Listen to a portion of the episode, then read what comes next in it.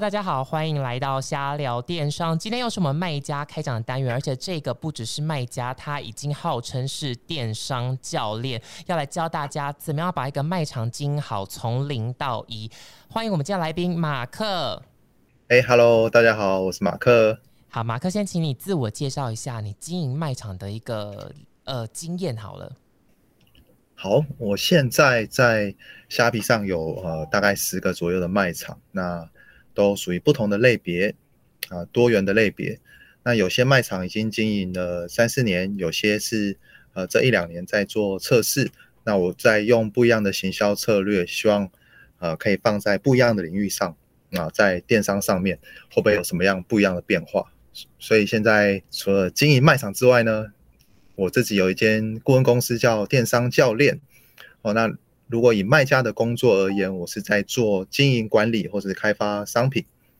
那以顾问公司的身份的话，我主要做广告优化，或是在写课程，或是在做行销的规划。OK，在现在这么多元的工作，这么电商专业的角色之前，其实马克要不要跟我们聊一下？你在踏入电商之前，你是什么样的工作？好的，我在大学毕业时候就创业开立了工作室。那我喜欢吉他，所以我研究怎么维修，好，包含教学、维修，然后开发。在这两三年的过程中，其实有蛮大的成长，所以我开始推出自己的品牌。这不断的一直开发新的产品。那因为有很多不一样的想法，所以产品越来越多，越来越多。那那个时候。我我们是有实体实体的客户，好像是乐器店啊、音乐教室啊、乐器行啊、老师这一些的。那我们的产品这么多的情况之下，我发现，在实体的销售上，它的销售速度其实没有我们自己本身来的快。好，那我需要花很多时间做广告啊、形象，那或是说我做品牌需要呃制作的时候是需要一定的量，所以在呃。二零一七年的时候啊，我把这些库存比较多的配件，好，这些其实也是所谓实体上卖的比较慢的东西，放在网络上销售，想要试试看。那我发现，呃，有很高的比例在网络的销售速度是比实体快很多的。所以在一七年底，我开始很用心的投入在电商领域的研究，也是当时我会踏入这个电商的一个契机。所以一开始，马克，你这边电商平台上只卖的是你本行的乐器配件这些吗？对，一开始就是跟音乐完全相关。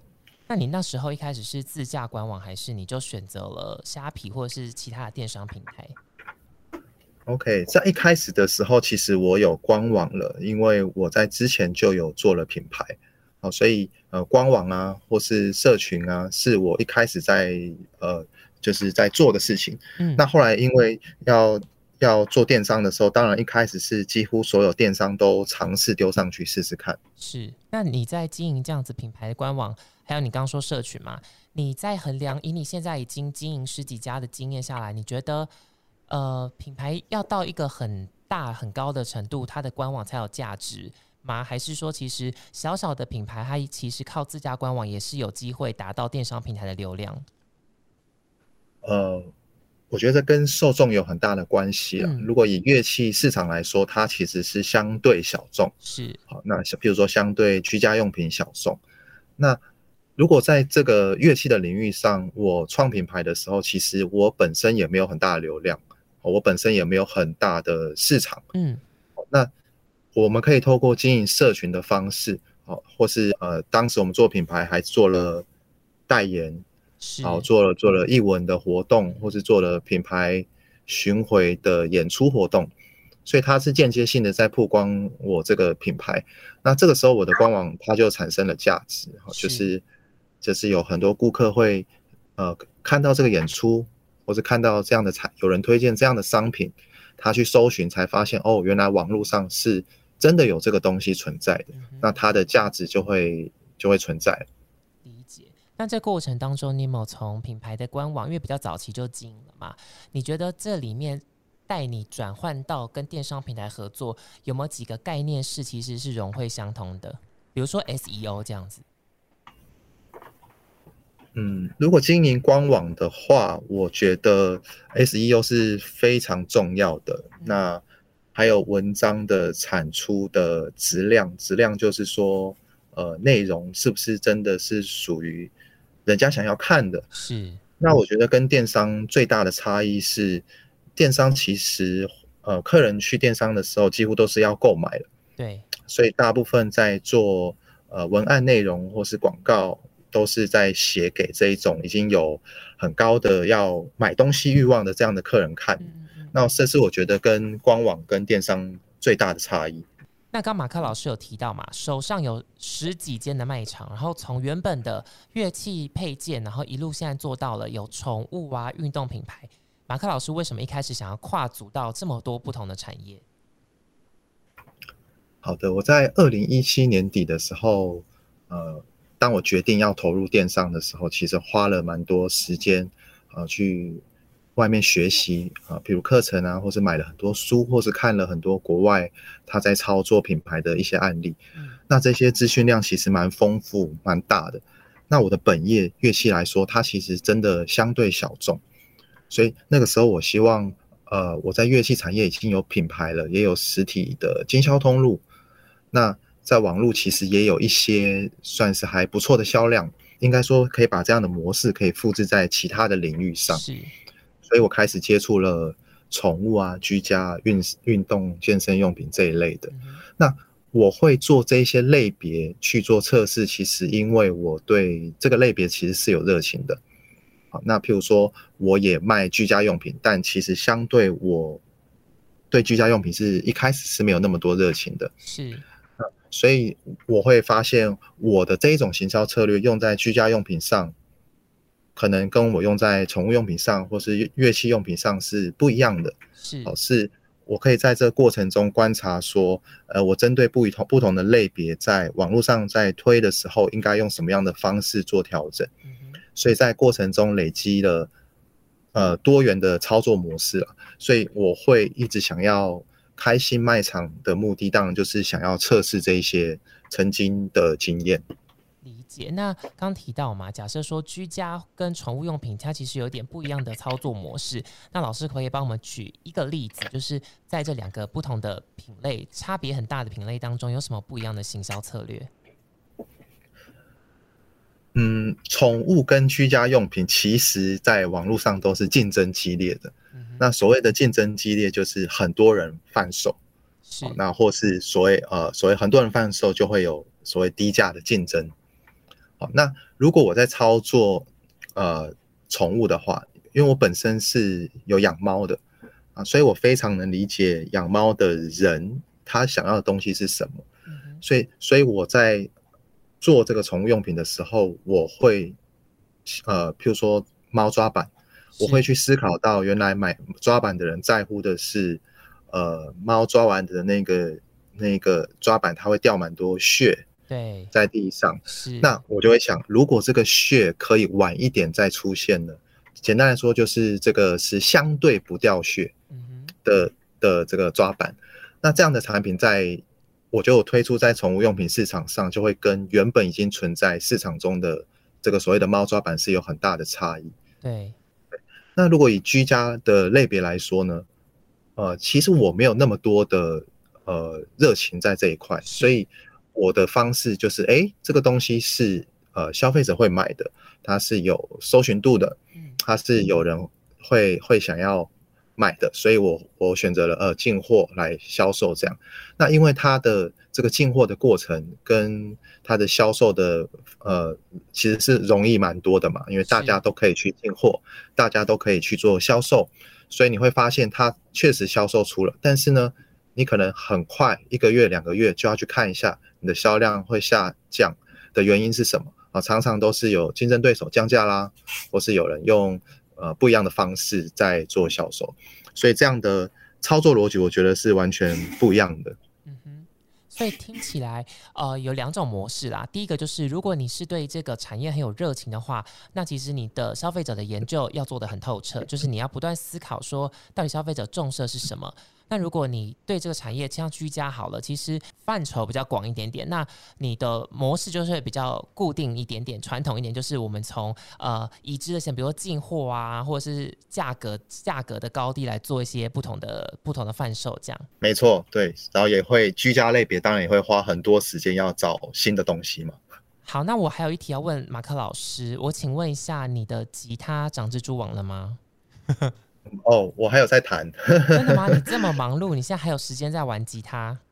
我觉得这个算是呃，就是有些人，应该说每个人都会有压力嘛，哈，就是你要有一个释放的出口。有人是运动啊，有人是呃看漫画啊，对，那我可能偶尔弹弹琴，那我觉得这是我释放压力的一个方法。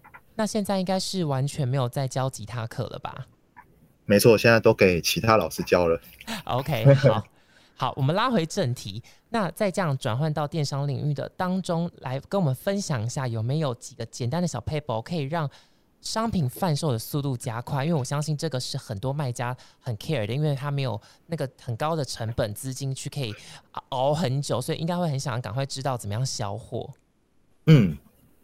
那我在转到电商之前，其实有蛮多年的实体通路的经验。那我觉得，呃，实体来说，他在跟客人面对面的时候，我可以在顾客的感受上做得非常好。嗯。但这个部分其实，在网络上会相对难操作。所以呢，如果我把贵的商品放到网络上销售，其实比较难卖出，因为它没有所谓人对人的那种温度。是看不到，但不一定敢买。没错，没错。但相对便宜的商品，在网络上就会有人下单，因为他根本不可能不需要跟你讲话，哦，所以在贵的商品上，客人比较可能会比较希望有温度的对话，是啊，了解商品的细节，或是可以感受到销售者的呃专业度啊，或是热情度，才会比较有机会买。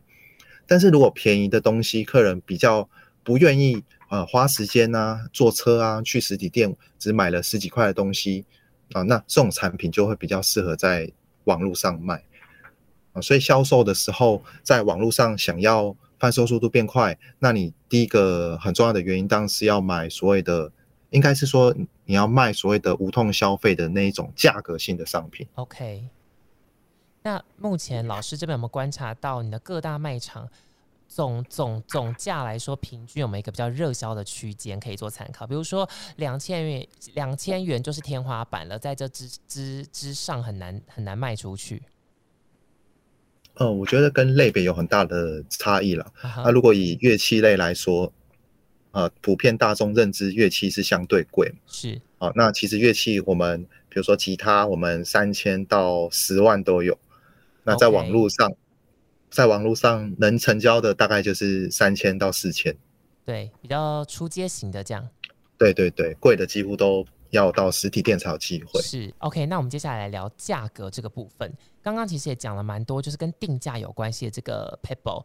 那马克老师来跟我们分享，其实你曾经说过，价格永远是消费者的痛点。那怎么样的定价策略是卖家可以去遵循，然后让消费者就是比较有愿意下？有意愿下单。我如如果深入去了解，我认为价格指的是价值的意思。OK，那那不只是商品的成本，还可以提供所谓商品的服务的时候，就有机会创造出更高的价值。那消费者会购买的原因，其实都是在买价值，而不是价格。是，所以要怎么样帮助消费者解决问题？使他们消费起来是快乐的，那这件事情就会变得有价值。找出商品价值的原因，而不是专注在这个商品本身值多少钱，或是我要赚多少钱。但在消费者的角度去思考，那卖场的定价策略如果能够依循顾客的感受，那你就有机会创造更多的价值。那我要怎么找到我的卖场的价值？很多卖家一开始卖东西的思考点是，我觉得这个可以卖。哦，就是用我的角度出发嘛，那我会建议把它改成消费者愿意买什么，用这个角度去思考。那换一个角度之后，比较容易找到消费者他真正到底要的是什么。那我们也可以在这过程中找自己有热情的领域，在热情的领域之中找商品。这个过程中其实会有很多想法，而这个想法会是你想要去改变的。是因为你有了这个热情，所以你得到了这个想法，你才想要去改变，所以你就会愿意学习。那学习的过程，你会发现很多原本你就没有想到的事情。那在这个过整个过程中，呃，顾客的他要买的这个价值的内容，可能就会被你找到。嗯哼，OK，接下来呢，刚讲了这么多老师的经验，接下来其实我们要来帮大家一点一点的解析。新手进入电商的一些必知的注意事项啦。那在这之前，先请老师分享一下，因为我相信，虽然你现在已经经营了十几间的卖场，但这么多年的经验下来，你其实一定也遇过很多的瓶颈。有没有一些刚开始在新手时候遇到的困难，然后来跟我们大家分享一下，也就是避开大家踩到这些雷啦？OK，如果是说创业的瓶颈，那。呃，我分我想讲三个部分。第一个当然就是啊，第一个当然就是所谓的管理啊。当我们在创业的时候，你需要很多人一起加入你的团队。那通常创业者都很有自己的想法。那你在让呃，你想要你的团队可以帮助你做什么，但是你的团队根本就不了解你想要做什么。好，那。这时候就会产生很多沟通上的问题啊、冲突啊，甚至到效率的降低。嗯，那我的解决方案当然就是学习管理技巧。哦，那我也因为这样学习了所谓的教练式领导，我用引导来代替所谓的教导。嗯那这对我有很大的影响哈，就是在这个管理制度上的思维上的改变。那第二个我想分享的是，就是时间的效率是，也是也是一个很。曾经遇过一个很大的瓶颈啊，那很多时候都会觉得时间不够用啊，效率不好。那最终回过头才发现，呃，原来我们应该用对的人在对的位置上，而不是让一个人做很多不一样的事情。那这样的时间效率才是会提升的。嗯，这其实跟管理也有点关系。没错，没错，这是管理有很大的关系。是。那第三个我想分享的就是呃所谓的获利啊。那我创业现在十一年了，在其实，在二零一五、二零一七年，我们那个时候其实还没有做网络嘛，但是我们的呃年度营收其实还是有破一千万。那听起来是很多，但深入了解才会发现，其实呃所有的伙伴都会蛮累的。那我发现我们在呃销售的毛利上没有算得很仔细。那假设说，呃，营业额一个月有一百万，但是毛利只有二十趴，那就是只有二十万可以拿回来。但是为了下一个月的一百万，你必须把这个拿到的钱再投入进去里面。所以你每个月其实只有二十万回来，但是你的人力成本、管理成本或是进货的成本，其实它都是存在的。哦，所以实际上拿到手上的钱是不够用，整体。回去看，发现哦，原来这样的状态长期下来应该是很难获利的。所以在呃之后，我当然花了非常多的时间在研究所谓的价格啊、了毛利啊，或是公司定位，它会给呃企业未来带来很大的影响跟差异。所以用获利的思维去经营呢，可以少走蛮多冤枉路的。是，其实毛利这个大家真的要放在心上，因为这个之前我们在。同样的卖家开讲单元，其他的讲师也分享过这一点，而且那位讲师我记得更惨，我怎么记得是营业额一千万，但最后只有获利二十万，我记得好像不是百万二，不是二十趴哦，这样多少？两趴。我印象中也，所以这个真的是在初期的时候，必须像刚刚马克老师说的，就是你在毛利啊跟公司定位的时候，必须要去先花时间认真研究，然后去观察这个数据，免得好像做了很不错业绩，但其实回头看来还是公司在亏钱。没错，没错，没错。OK，那其实我们很多的卖家加入虾皮，大概啦，可能没有到老师这样子已经有十几年的经验，所以你有一个团队比较大型。很多人他其实就是一个人或两个人在经营这个卖场。那针对这样比较小型编制的卖家来说，有没有一些简单的建议可以给大家？啊，其实我也是从一个人开始的。哦，真的哦。当然，当然我创业也是一个人嘛，哈。那我觉得一个人开始哦，是几乎所有人都是这样，我也是啊，哈。那这个时候是弹性空间最大的时候，只要顾好自己，我根本不需要顾别人。是，嗯，所以呃，是很开心的时候，也其实也是最好学习的时候，因为这时候学习不会是一个压力。那当你在这个阶段没有好好的学习的时候，你一定会扩大。你扩大之后，呃，进入状态了，或是员工变多的时候，你这时候学习其实是会有压力的。好，所以我觉得刚开始的呃艺人团队，我们到市场中，当然好好花时间去学习，那可以有消费者的思消费者的思维哈，嗯，然后对产品要有一些热情啊。不要说我只是想要卖而卖，而是你想要卖，那你为什么要卖？那可以深入理解一下这个产品对消费者需求是什么，然后去挑选适当的商品。这样在刚开始在选品的时候，我会非常建议大家用测试的方式去做啊，因为很多刚开始的人，包含我也是啊，就是我我想的是，我觉得这个可以卖啊，但是我们应该站在。呃，什么是消费者会买，而不是站在消费者的角度去思考。那这时候你在选品上是有这样的规，呃，应该说这样的模式之后，其实你你任何的事情都开始会渐渐的有一个模式存在。那我觉得这个模式就去优化它，呃，看什么样是可以调整的，或者什么不错的，把它加强，那它就会慢慢的变好。是，对，所以在艺人的状态，我觉得。大家就是要保持着学习心态，什么都接触，啊，尽可能把这些资讯都写成自己可以呃操作的模式。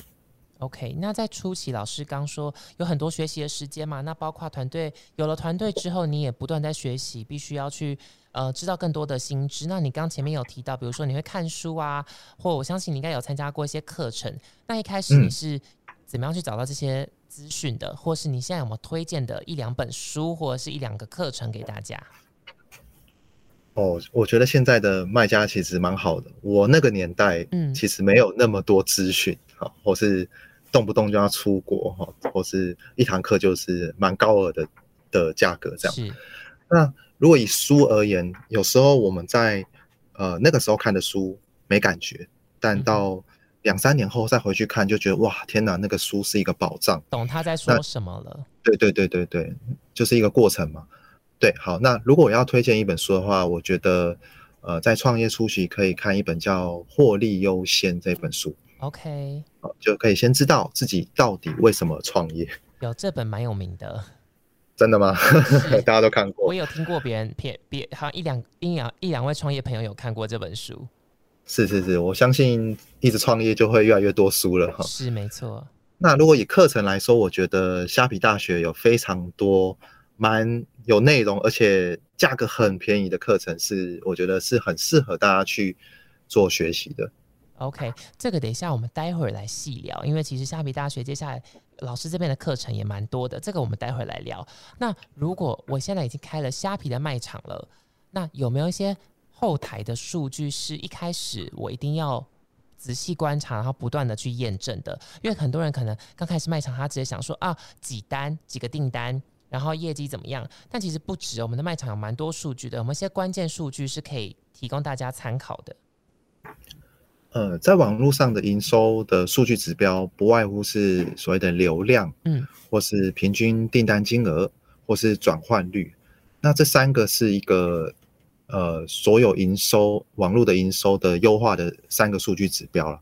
是，那我觉得虾皮后台有很多细微的数据是可以去验证这些指标，那可可以让你找到一些目标去调整卖场的营收。好，所以它是很不错的哈，因为这些数据其实你自家官网啊，或是很多地方其实是得不到的。是，OK，那。老师其实也有在我们虾皮大学的那个星星成长营担任导师，先来跟我们介绍一下这个星星成长营好了，因为这个课程里面可能就已经有很多我们节目以外可以带给大家更多学习历程的。这个老师可以简单介绍一下成长营的内容吗？嗯，成长营它是由几位导师去带领，呃，几组卖家朋友哈，然后一起在成长营期间可以学习。呃，很多丰富的课程啊，甚至到订立每一个卖场它的成长目标啊。那在这过程中，我们可以，呃，就是大家卖家朋友可以互相讨论行销策略啊、方法，甚至在交流一些创业的心路历程啊，可以互相呃督促哈，互相努力。那我觉得，身为卖场经营者，呃，通常就是做越久越孤独嘛，这是大家都有很大的感受。所以能够聚集这一些经营者都在一起成长，不论是营收提升啊，或是你遇到瓶颈想要改变，甚至是你遇到一些不愉快的心路历程想要抒发，那其实，在营队之中，我觉得，呃，这些都能获得，而且最后相信每个人都有很大的感动。嗯，那老师，你的带队风格会是什么？你要怎么样来教导大家？嗯，身为电商教练哈，那当然我是希望用教练的身份，就是所谓的引导代替教导。前面说的老师也是自身的经验发现说，引导比就是教学指令更重要。没错没错，那引导就是思考啊，所以我的学员他通常都会丢出问题，然后我就会一直问他为什么，我一直反问为什么，让你去思考你为什么要做这样的决策，那你的目的是什么？那当然，我会去灌输经营者应该具备的高度跟广度嘛。那这些心法如果能放在内心，我觉得未来，呃，不管遇到什么样的瓶颈，我们都会有一个正面的心态去解决、去面对。嗯，那参加的这些卖家们，你会希望大家带着什么样的心情进来？哦，营队其实是时间是蛮紧凑的哈。那我当然希望参加的人要，呃，真的，你真的想要成长，而且。你必须要愿意花时间投入在这之中啊，啊，丰富的课程啊，还还有导师教给你的呃经营方向啊，或者目标啊，其实都是要时间去做调整。所以呢，在这营队第一届结束之后，其实有相当高的比例的卖家，他都是成长的哈，只要愿意花出时间，几乎都是成长的。那会邀请这些学长姐们回来分享吗？应该会哦，我觉得应该蛮有机会，因为听起来如果大家的这个参加过后的成果都还不错的话，应该也有蛮多东西可以分享给学长呃学弟妹们啦。虾皮大学的那个同事，请参考一下我的建议。是他应该会有很多第一届的想要参加第二届。最后，我们来请马克老师、马克教练来帮我们整理三个新手。电商进入电商一定要避开的三个雷，但我们可以避开一些呃，就是曾经的曾经的企业，没错没错没错。那呃，第一个当然就是没有流量啊，没有流量可能会是选品有非常大的问题，就是我想要卖什么，那就麻烦了啊，或是说顾客根本找不到你啊，你的标题啊内容根本就是顾客没办法搜寻到的内容。好，这就会产生可能没有流量的问题。那第二个是，其实是呃百分之七十以上的卖家都存在的问题哈，就是呃毛利太低，嗯，哦所谓的薄利多销是。那因为大家通常都看营业额嘛，好，那商品降价，营业额提升其实是必然的情况。但是呢，呃，在电商它有一个所谓的后续的手续费啊，对，哦，或是成本啊。或是税务啊，这些隐形成本很多都没有被计算进来，所以很容易造成账面上营业额很高，但是有很高的资金的流动，相对付出了太高的成本，所以这就是毛利太低，有机会让你呃营业额很高，但是最终你倒闭了。那还有朋友呢，当然他就觉得呃毛利高，那就要做品牌就可以有毛利喽。对。所以一开始创业就想要做品牌，那其实也很危险。是，对，那品牌需要花时间去维护形象，或是让更多人认识你这个品牌，行销成本可能会变很多。没错，没错，没错。所以你投入了资金去做这些事情，但它其实不一定是有销售的。是，哦所以我们会当然会建议说，你要做网络开始，会从商品开始，找到消费者真正想要的商品。这样的状况之下去卖是比较好。OK，三个来帮大家统整一下。第一个就是没有流量，没有流量的问题，有可能是选品啊，或者是你的顾客找不到你的卖场。好，第二个是毛利太多了，就是大家通常营业额很高很开心，但忘记了隐形成本。其实你后续有很多资金，你的流动很高，但是你也相对有很多成本要去付出啦。好，第三个就是。野心太大，我觉得可能就是 就像老师刚刚说的，哎，都还不知道大家要选呃，大家喜欢什么样的商品，然后你要卖什么，就想要做一个品牌高度很高的品牌。那这样子其实背后会花出的时间成本很多，但是你其实没有获利。嗯，好，今天节目其实差不多到这边，但是如果大家因为真的老师可以分享东西太多了，讲不完。大家如果还想要知道的话呢，可以脸书搜寻马克黄草头黄，或大家直接 Google 直接电商教练就可以找得到老师。另外，老师刚我们也说，在虾皮大学新兴成长营也有担任教练，所以大家可以在十月十七号之前好去报名。那一样，网络搜寻虾皮大学新兴成长营，就有机会上到马克老师的课。但有很多队伍来不保证是马克老师的。